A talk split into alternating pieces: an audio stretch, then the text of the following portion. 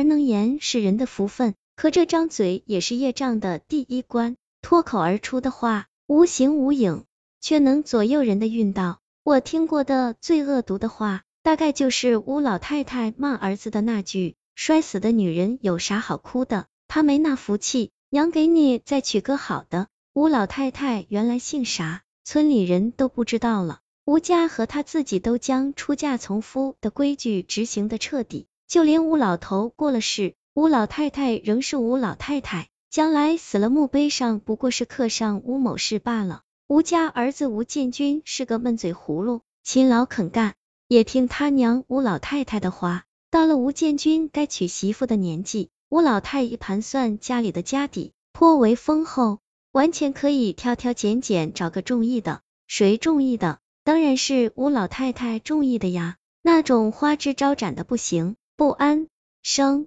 那种牙尖嘴利的更不行，目无尊长，太瘦太胖都不行，将来不好生养。不挑仔细了怎么行？以后自己咽了气，就怕这娶进门的媳妇欺负儿子呀。他倒是没想过，自己才五十来岁，儿媳妇反而死在了他前边。吴家选中的姑娘是小百里外的一户人家的女儿。叫高雪芬，尚有一个哥哥，已经结婚生子，和爹娘住在一起，将来就是少了娘家那边的累赘，相隔百里，为的是让儿媳妇不方便经常走动，省得常常偷东西孝敬那边。结婚的时候，吴老太要面子，彩礼按照当地习俗没讲价，可也没吃亏。高家为了女儿又倚仗，又添了些钱，连这彩礼都让高雪芬带回来。当了压箱底的嫁妆钱，吴老太明里暗里的要了几次，雪芬不善言辞，只说这钱他娘交代了，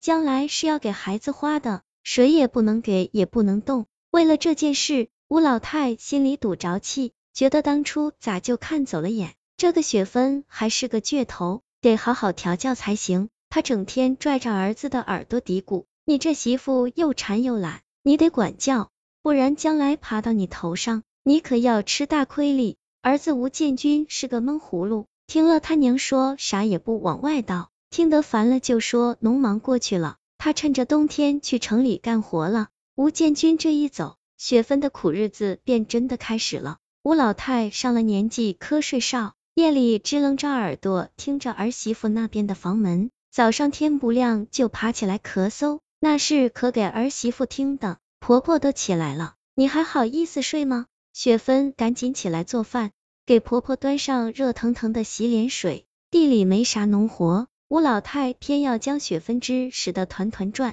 三顿饭都得雪芬做。吴老太太说了，娶了儿媳妇就是来孝敬她的，不然吴家为啥要多养一张嘴？雪芬觉得累，开始还暗自责怪自己是不是太贪吃贪睡了，可过了两个月。才知道是自己已经怀了孕，呕吐的很厉害。吴建军听说了就要赶回来，被他娘骂了一顿，说来回折腾啥？哪个女人不生孩子，不是啥大事儿。我们娘俩在家，你放心吧。等吴建军回来，雪芬的肚子已经鼓起来了，还在忙忙碌碌的里外干活。吴建军有心搭把手，吴老太又说了，胎像稳着呢，就得多活动，将来才好生呢。农忙开始后，吴建军说不用媳妇下地里干活，怕村里人笑话。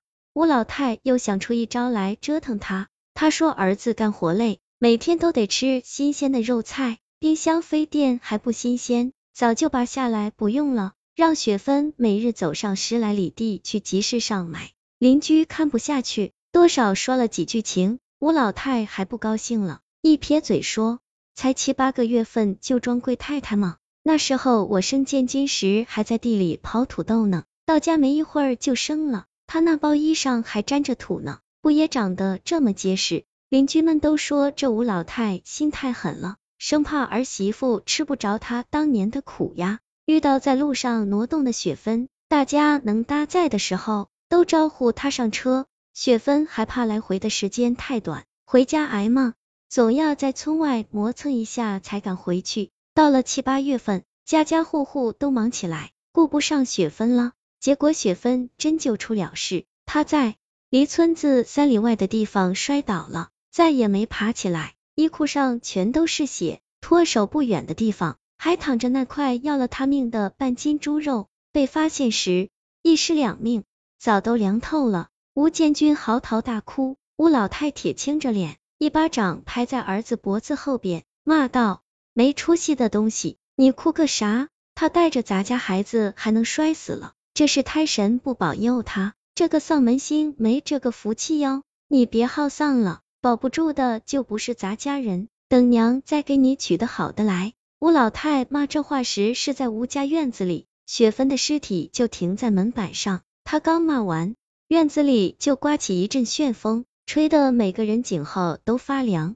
村里的太婆们赶紧来捂吴老太的嘴，说积点德吧，儿媳妇的活儿还在呢。吴老太拧着脖子，冲着雪芬的尸身呸了一声，那旋风就停了。吴老太很得意，说啥神啊魂的，我不信那个，他还有理了。哼，雪芬下葬没多久，吴家和雪芬娘家闹了起来，为的就是那些嫁妆钱。按说按理，吴家都留下了这个钱，那边亲家气得发抖，将吴老太的刻薄传得十里八村都知道了。吴老太才不在乎，一年多的新媳妇死了，吴家反倒还赚了钱，有钱再娶好的去。可没想到再娶那么难，吴家的故事传得人人尽知，好人家的姑娘谁敢嫁他家啊？倒有两户看在彩礼的份上卖姑娘的人家，先后和吴家定了亲。可定完亲的姑娘就开始上吐下泻，折腾的像是枯草，找人看了都说是虚病，也就是被鬼缠上了。